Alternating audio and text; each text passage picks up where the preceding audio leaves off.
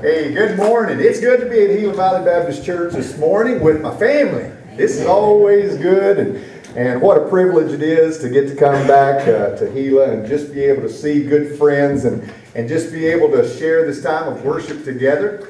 Uh, Elaine was not able to be with me this time, which I'm really bummed about. But you know, she gets tired of me preaching, so that's uh, used to. She couldn't get out of it. She had to be here, and now she's got a way out. And she's like, "I'm out of here. I no more of that." No, actually, because we're doing the ordination service this evening, she's got a lot that's taking place at work tomorrow with them transferring over computer uh, systems, and so there's going to be a lot that she has to go through and have training and stuff. And so she was unable to be with me here, but she sends greetings to you guys and she misses you as well. And uh, so I know that, that uh, she'll look forward to the opportunity to get to come once again.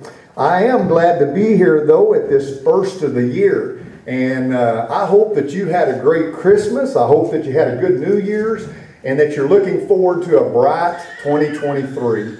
I don't know about you, but I kind of like fresh starts. I kind of like the newness of a new year. You know, I don't know about you, I'm kind of a routine kind of guy. But at the same time, there are opportunities that a new year brings. Maybe you're a person that really likes having to set some new goals or a new resolution if you do those things. Maybe in your exercise or eating habits, you, you like to do things a little different. I know 2022 was a bust for me. I mean, it just was out the door. I've worked for 10 years on trying to work out and stay decent in shape. You know, forget the eating stuff. I, am going to eat what I want to eat. So that's just there, you know. But it's just a bust. And so I'm getting ready for a, a new year and seeing if I can have some opportunities to get back into a routine. And maybe you've got some, you know, routines that you want to start with your family. You know, maybe you haven't dated your spouse like you wanted to in, in 2022, and you're looking for those opportunities to, to be able to show them a little bit more care and love. And, you know, men, step it up a little bit. You know, try to be the husband that you were meant to be. You know, we, we know our wives are always kind of that top, you know, and we got to measure up somehow. And uh, that's why that's why in the Word of God it talks about in Ephesians 5 25 that you know, us men, we have really the harder challenge. We got to love our our wives like Christ loved the church. Well, come on. I mean, that's that's a little bit overboard, don't you think? I mean, he died for the church, so that puts us at a really disadvantage. You know, all the women have to do is submit. so, or maybe maybe just you you have some thoughts and ideas spiritually about what you would like to see 2023 be like. I don't know about you, but I have been in the pastoral ministry for the time during Gila for those almost 13 years, and then as a consultant with BCNM and for these last six years. Can you believe that's been six years? I mean, I know looking at me, you're saying, yeah, you sure it hadn't been more, you know? but I, I still, you know, struggle like maybe you do with those spiritual disciplines that you want so desperately to be the prayer warrior that spends, you know, half your day, you know, in prayer. And yet you also want to be that man or woman that's in the Word of God, you know. So you want to make sure that your devotions last, you know, like three hours. You know, you, you want to be really, really you know, grounded in God's word. And then, of course, you got to witness, and so you want to witness to everybody in your town, you know, at least three times a week for those that really need it. You know, so you, you get what I'm saying. We, we want to be these spiritual giants, don't we? But the, the, the reality is, oftentimes we don't feel like spiritual giants, do we? I mean, we, we struggle with being able to get a five minute devotional in, you know, and and then we feel guilty when we miss a day, and maybe we haven't talked to somebody about the Lord in quite some time. Maybe we're, we're not the prayer warriors that we, we want to be and that God calls us to be. Whatever it may be, I, I want to just give you a little bit of a reset this morning. I want us to think about, you know, we don't have very good service at our house, and so for our phones, I don't even know where it is anymore, but, I, you know, my phone, every once in a while, I just have to turn it off and then turn it back on. And my son-in-law, who's kind of like a computer guru, you know, he's the guy that says if you do that, well, it catches service better. Why? It, it's it's aware and it's alert and it's and it's you know as best technology can do, it is sensitive to that signal, and so it catches that easier. And so I, I want us to think about as men and women of God that we can also have a reset. And, and, in 2023, I know that whoever got to preach last week, they got to one up me because, you know, that was the first day of 2023. Well, I'm coming down as second place, which I really don't like because I like to win.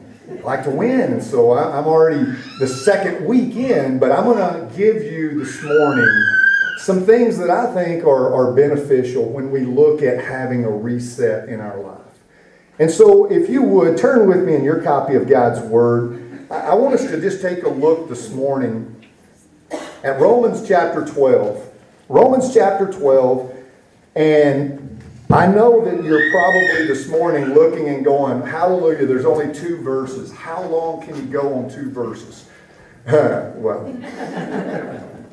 no, I'll try to be aware of time frame today, but I want us to consider Romans chapter 12, verses 1 and 2, because when we think about that new year that we have been blessed with, and man, isn't it a beautiful day today when you go out and you just consider, man, we got snow on Baldy out here. It looks beautiful. The sun is shining bright. I mean, it just feels like a new day, doesn't it? It feels like a new opportunity, a fresh new start. And so when we think about new starts, I, I think the Apostle Paul if anyone knew about fresh starts.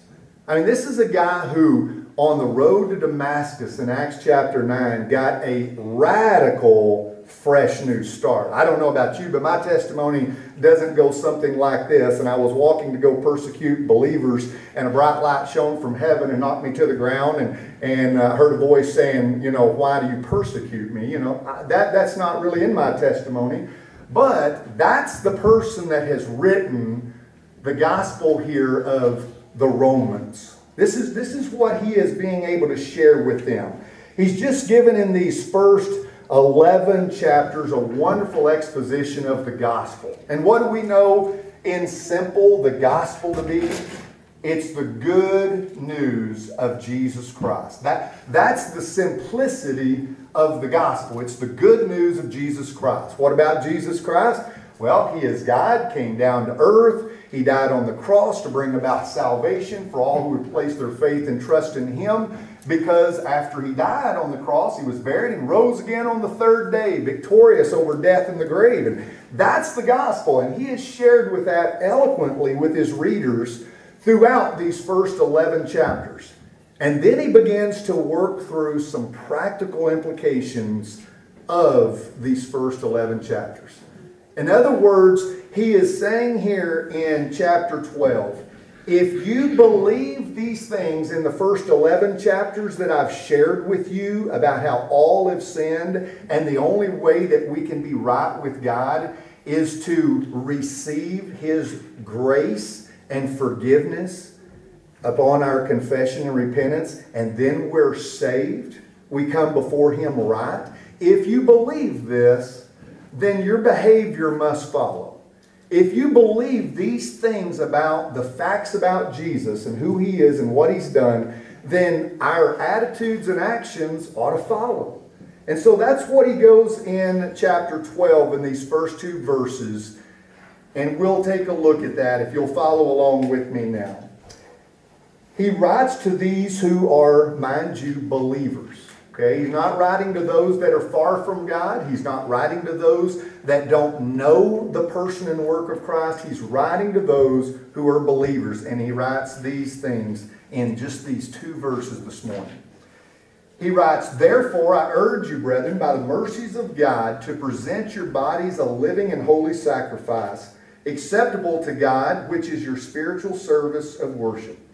And do not be conformed to this world, but be transformed by the renewing of your mind, so that you may prove what the will of God is, that which is good and acceptable and perfect.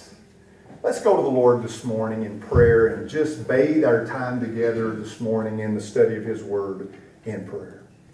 Heavenly Father, Lord God, we come before you, the one and only true God, holy, just, and loving, merciful and gracious.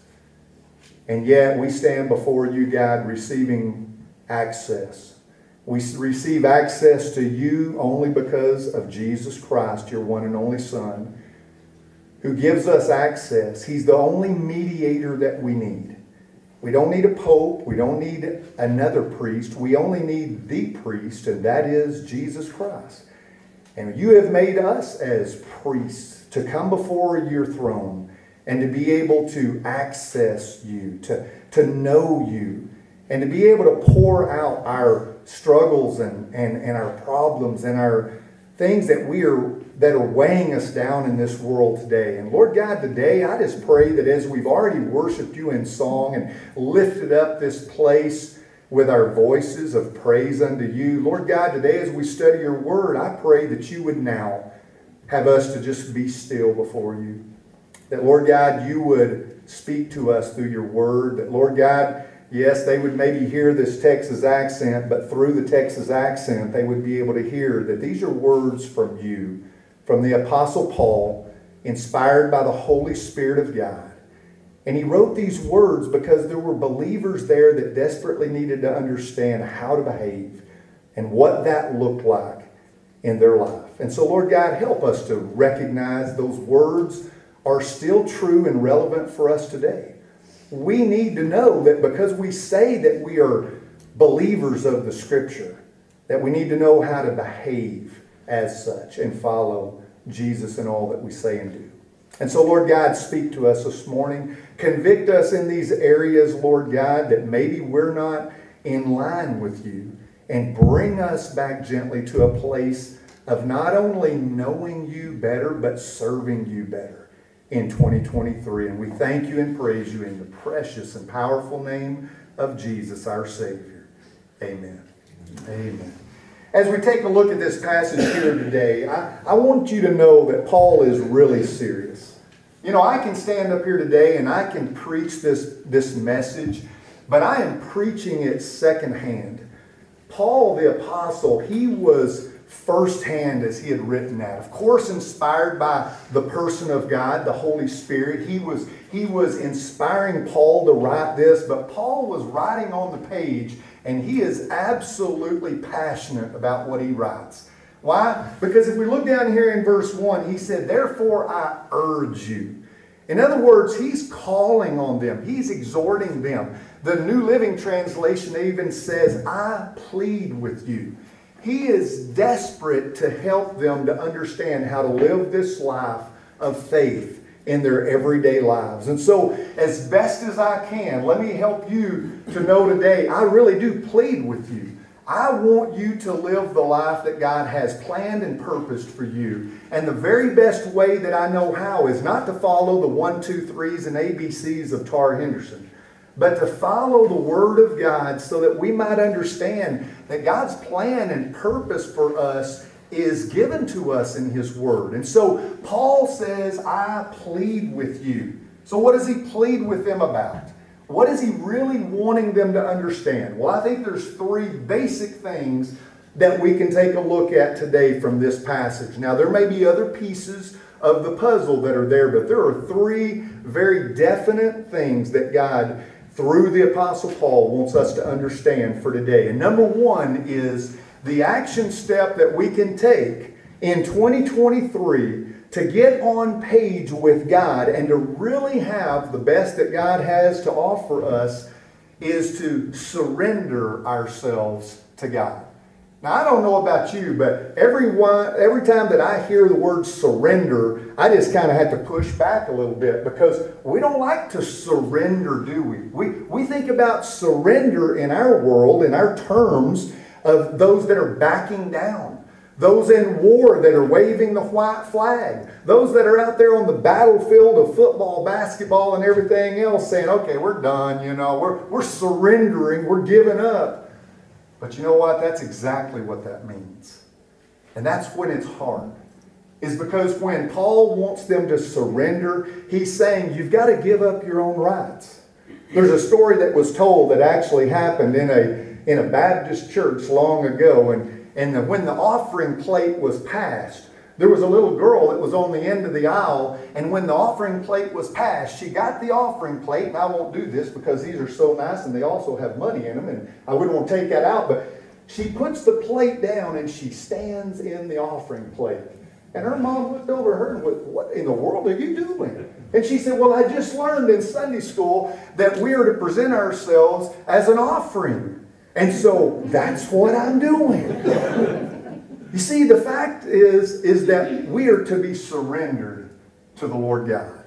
And yet, that's not something that comes natural. That's not something that comes easy in our flesh and blood because we like to control. We like to say what goes. We like to be the authority over our lives. But you know what, men and women, boys and girls? The day that you gave your life to Jesus, if you've done that, was the day that you allowed Jesus to have that authority and not you.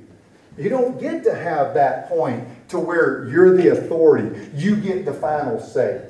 You gave that right to the one who died on the cross for you 2,000 years ago and gave his life so that he could be Lord over yours. So we must be surrendered. And to surrender takes selflessness. In other words, here it says, present your bodies as a living sacrifice. Ultimately, he says, by the mercies of God. They understood the mercies of God. What is mercy? It's not getting what we deserve. I am so grateful that even though God is just, that He is merciful because He gives us or He doesn't give us what we deserve. And I'm thankful for that. Over in Lamentations, we see in chapter 3, verse 22, it speaks about how his compassions, or is also translated mercies, are new every day.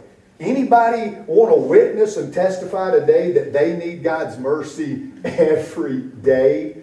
Man alive, if we didn't have it, the past week I would already feel like a failure for 2023. I would already feel like my, my, my time for 2023 and the 365 days that we get in a year is toast. And so I'm thankful that God's mercies are new every day.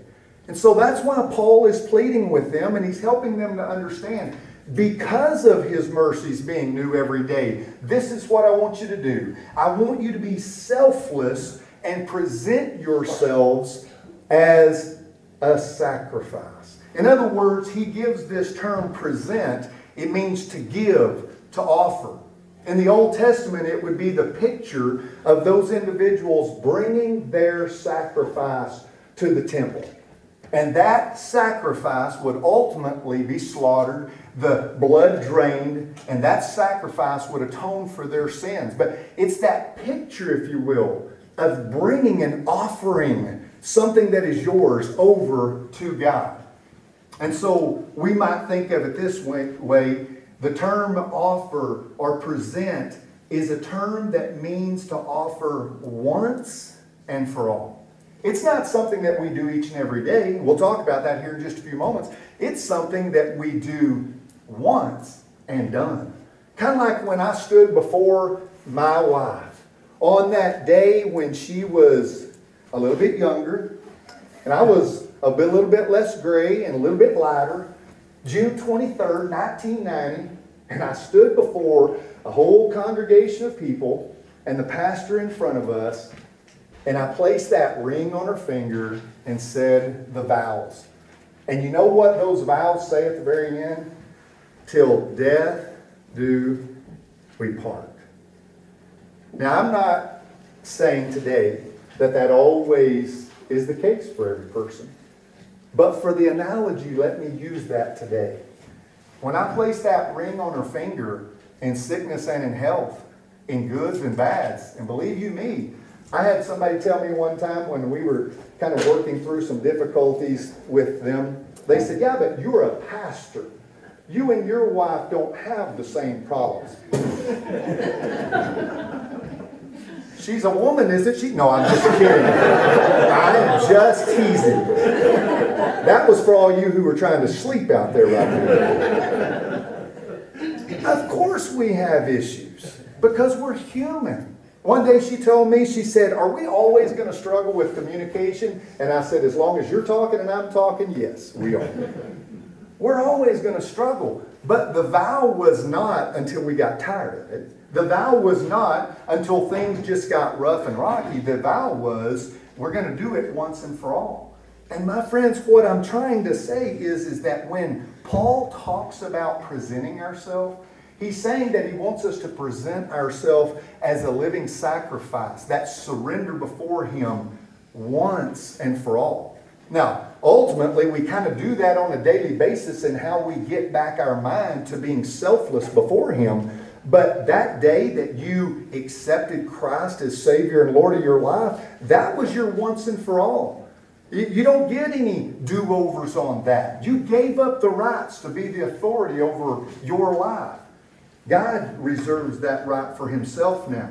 And so when we think about that presenting ourselves, we present our bodies as a living and holy sacrifice. I like the way that John the Baptist said, He must increase. And so what? Because He's increasing in my life, I must decrease. We don't get to both increase. If he's going to increase in my life and the proclamation that I make in the, in the everyday life that I live, then I've got to decrease. And so when we think about Paul's words here, it reminds me of what Jesus said in Luke chapter 9, verse 23. He said, If anyone, anyone, man, woman, boy, or girl, I'll just put in the tar paraphrase there, if anyone wants to come and follow me, they can do that. But here's the stipulation they must deny themselves. That's one of the hardest things that we have to do is to deny self. It's hard to deny ourselves in our jobs. It's hard to deny ourselves in our marriages. It's hard to deny ourselves in our churches. It's hard to deny ourselves because we are me centric. We come out in that little baby as me centric, and we stay oftentimes me centric. That's the way that we are geared. And yet, it is through our giving ourselves and surrendering ourselves to the Lord Jesus Christ that on a daily basis we begin to be Christ centered and focused instead of me centered. And so, what Paul is saying to them here is he said, You need to present yourselves, you need to surrender yourselves. But how are we going to do that? Well, two quick things here and, and, and then we'll move on. But he says we need to do that because surrendering takes sacrifice. Surrendering takes sacrifice. And if we look here in these words today, it says to present your bodies. The Greek word body is soma. And it doesn't mean parts or individual pieces of your body. It means the whole person, just like that young girl who stepped in the plate. Every part of her. I mean, uh, when I go out to eat and they say, "Hey, do you want the do you want the lunch menu, the half the steak?" Uh, no, I want the whole steak. Okay, Jesus doesn't want the half of each of you; He wants the whole of each of you. And so we present ourselves, we surrender ourselves, we are selfless in our sacrifice before the Lord. And so, two quick things about that. Number one, he says that we are to be a living sacrifice. You see, the Old Testament people, they had it easy because their sacrifices were animals. Now, I'm not saying it was easy to bring that sheep that they had raised, that lamb, or, or whether it was that heifer that they had raised and brought it over there. I'm not saying that was easy, but, but get this. That sacrifice, when they took it and they slit its throat, it's a dead sacrifice. But he calls us to be living sacrifices. Sometimes I think it would be easier to die for Christ than it is to live for Christ. The fact of the matter is, is that he has not called us to give everything to death as the easy way out. He's saying that I want you to present yourselves as a living sacrifice daily. That is something that's hard for us to do. And yet, Paul is very adamant about that, that Jesus has already fulfilled the debt for sin. Now, we don't have time today to go into this, but I want to give you a few things that you can go back and take a look at. If you'll look at Hebrews chapter 9, and you can start about verse 24. And then read Hebrews chapter 9, verse 24, and go all the way through Hebrews chapter 10, verse 14, and find how many times that the author of Hebrews said once, once, once, once, for all, for all, for all.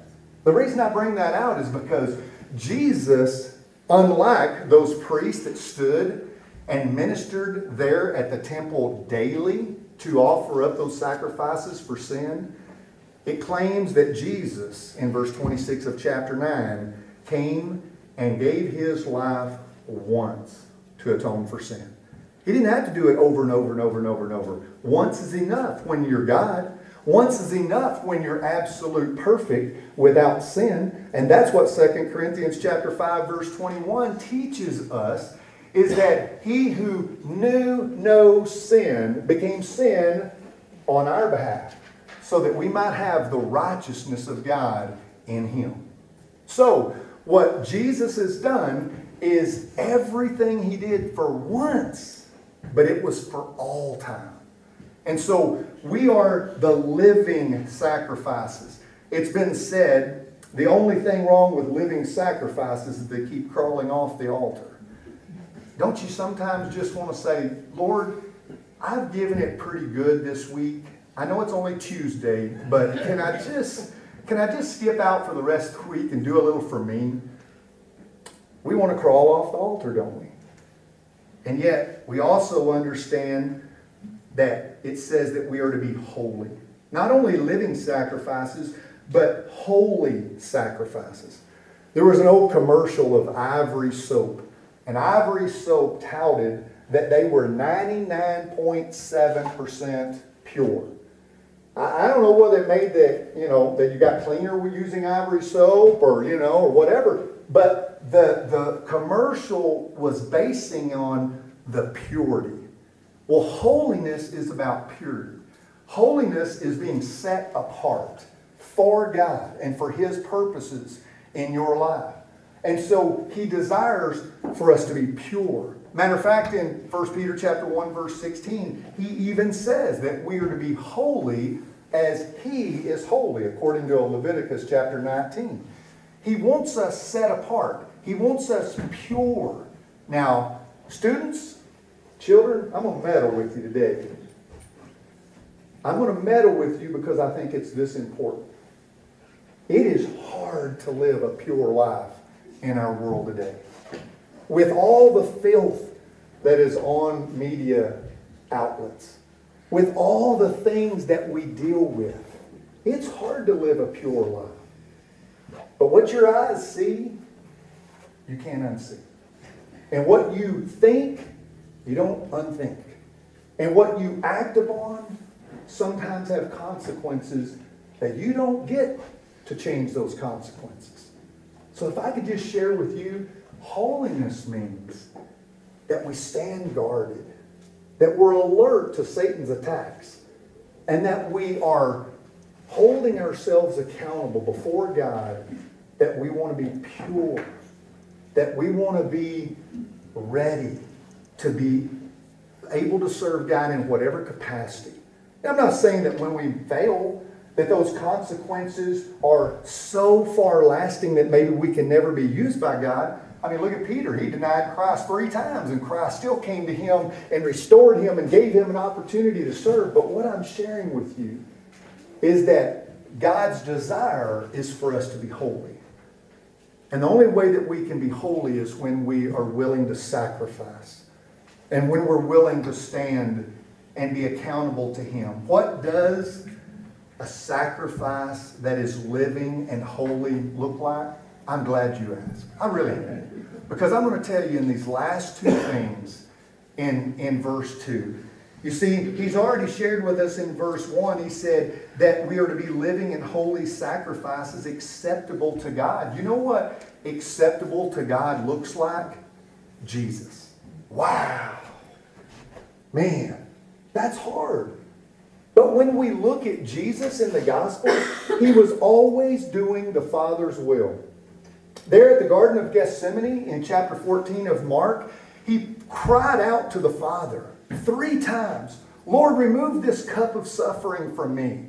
And then you know what he said in that final verse, verse 36? He said, But not my will, but thy will be done. That, my friends, is what a holy living sacrifice looks like. And you say, Pastor, but I'm not Jesus. Well, you're right about that. And I'm not either. But that ought to be our desire to conform to his image and likeness. And so, what does it look like to really be a living and holy sacrifice? Well, let's take a look here and see. Ultimately, from verse 2, it is not to be conformed. In other words, we've got to be separated. Separated for who or separated for what?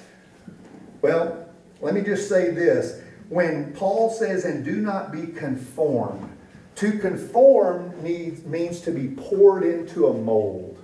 Okay? And, and, and what Paul is saying is, don't be poured into the world's mold to where you begin to look more like the world than what you look like Christ.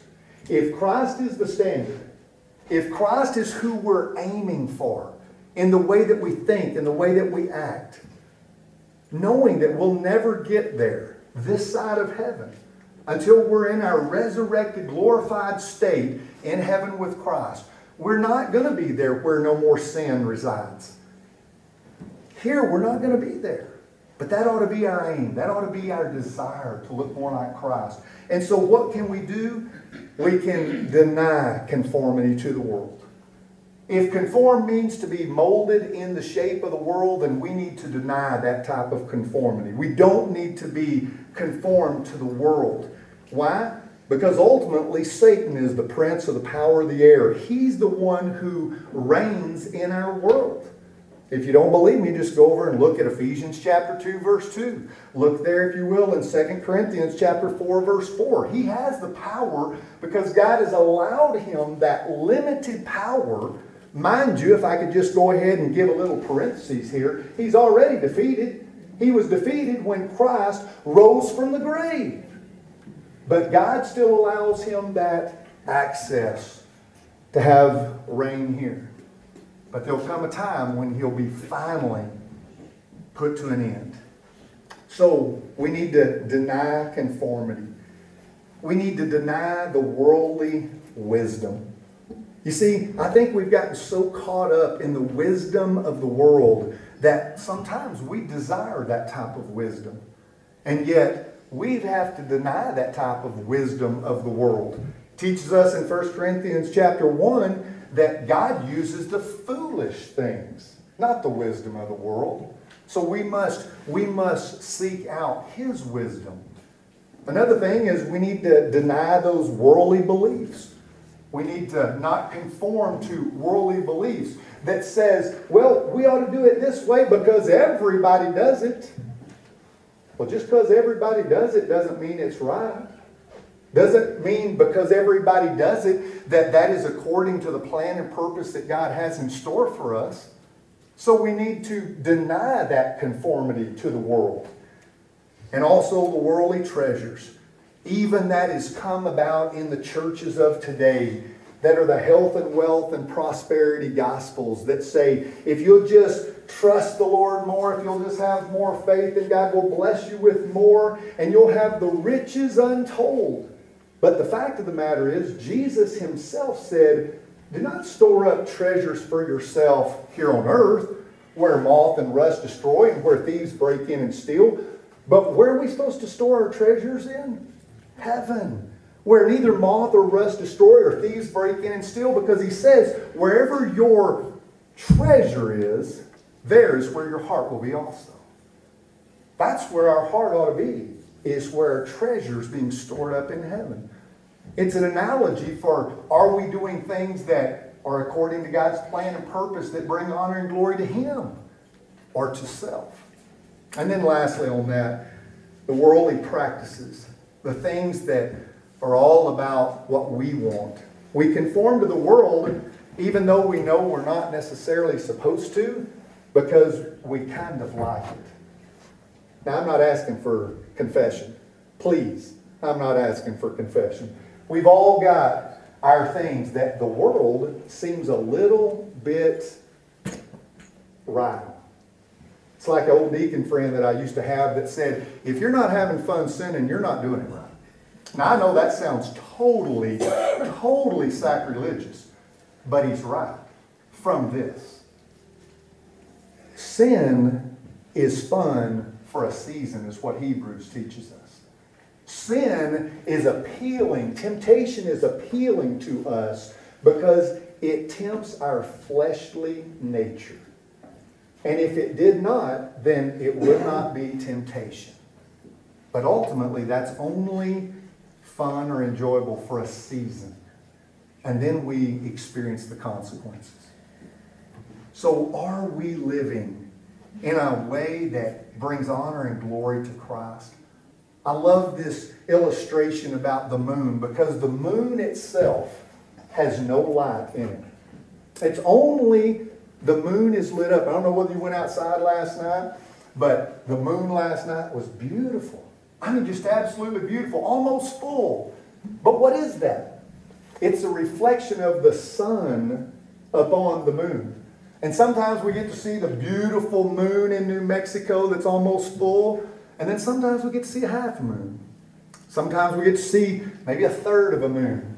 Sometimes a quarter and a sliver, and even down to the point to where sometimes there's no moon seen at all.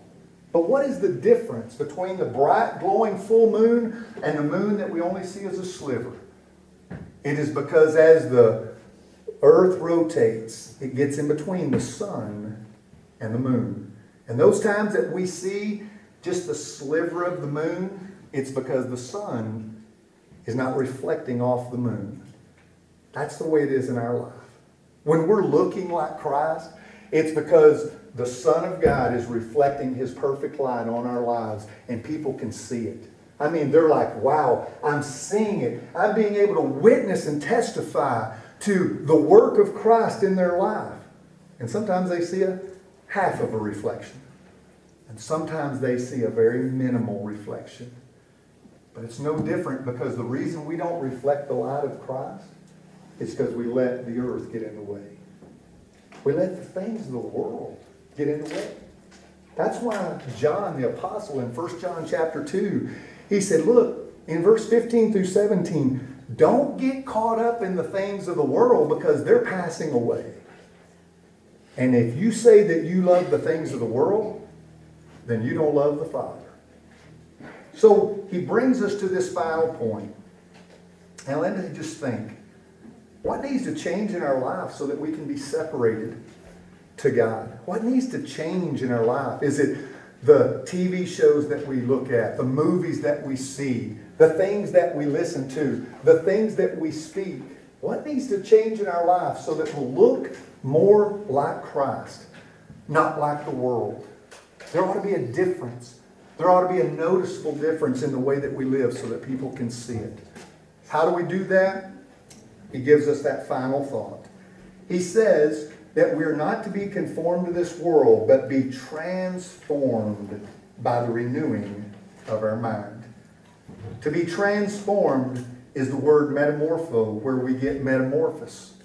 It's the to change form. It's like when you're a little kid and you're out there chasing the tadpoles around, and those tadpoles become frogs, and those cocoons become butterflies or moths.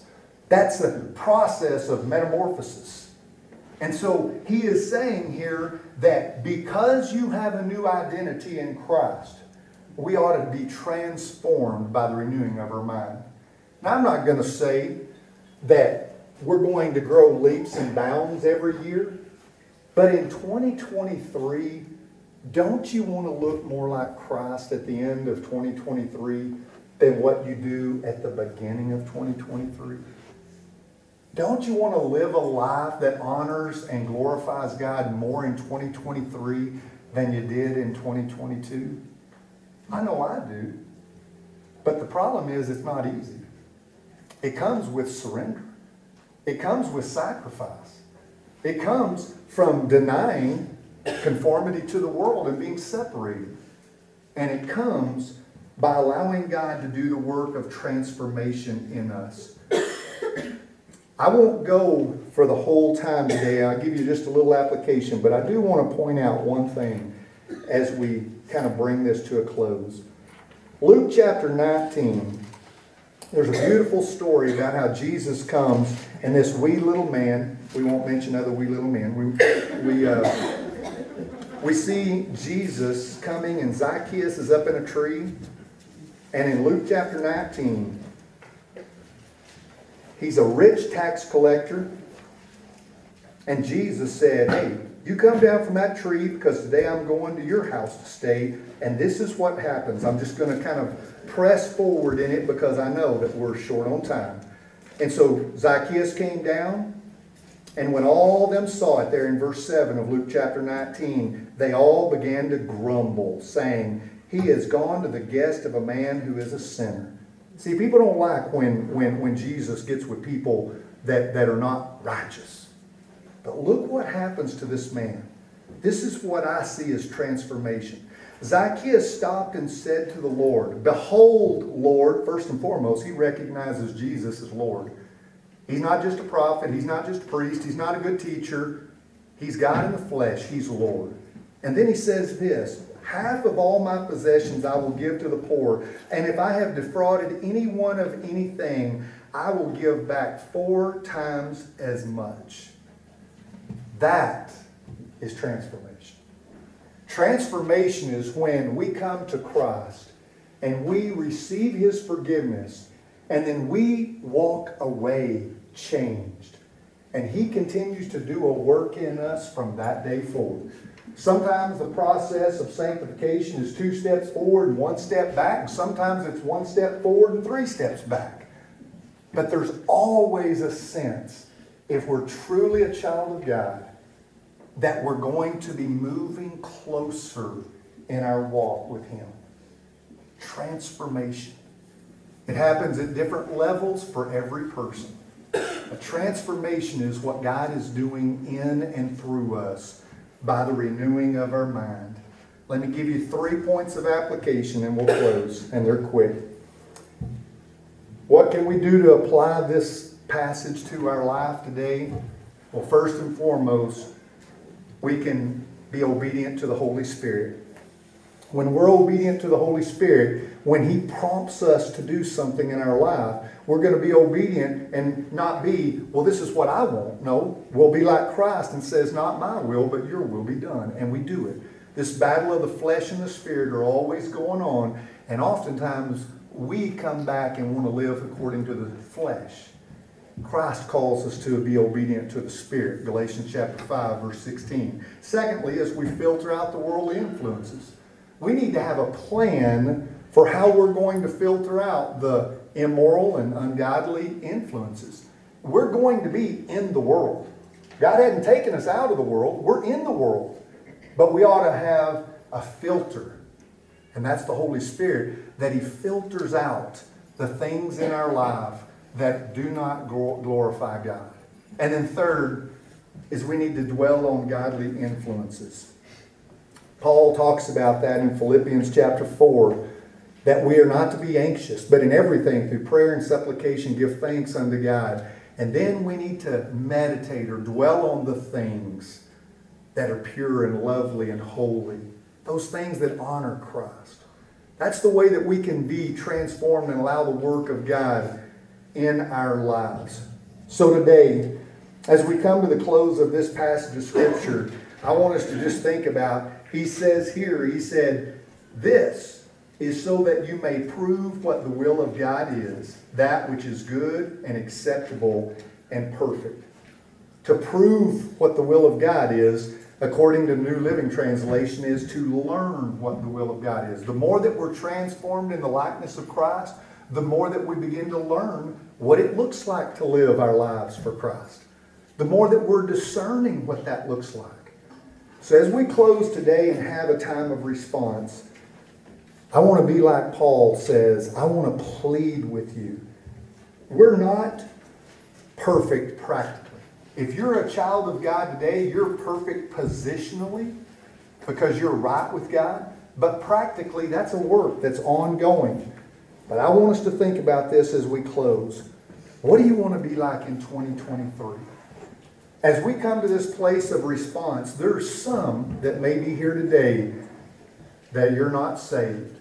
And the very first thing that you can do to begin to hone your life and be transformed in the likeness of Christ is to surrender your life to Him and say, I confess that I'm a sinner. I repent of my sin and I trust in Christ and Christ alone to save me and to give me the hope of eternal salvation in heaven.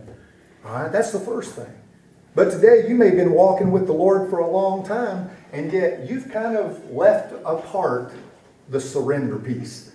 That's, that's getting a little tough. I don't want to surrender anymore. I just do want to do it my own way. Maybe today is the day that as the Holy Spirit convicts you, you need to say, Lord, I want to surrender my life to you once again. Maybe today you have been walking with Christ, but there have been things that have infiltrated your life that are tainting your life, that are, don't look like Christ. Maybe today is the day that you need to confess that before Christ and say, Lord God, help me to filter out and not conform to the world. I don't care if everybody else is doing it. Help me to be holy and set apart for you. And then thirdly, may it be today. You've said, I've tried, and Lord God, I have been struggling to be transformed in the likeness of Christ. But with everything I am today, Lord God, in 2023, day by day, help me to be transformed in the likeness of Christ so that I might bring glory to you. Would you do that today? Whatever decision needs to be made, I'll be here at the front. You can come, you can ask me to pray with you. The altar will be open. You can come and just pray, or you can stay there in your in your pew and pray about these things. But seek how the Lord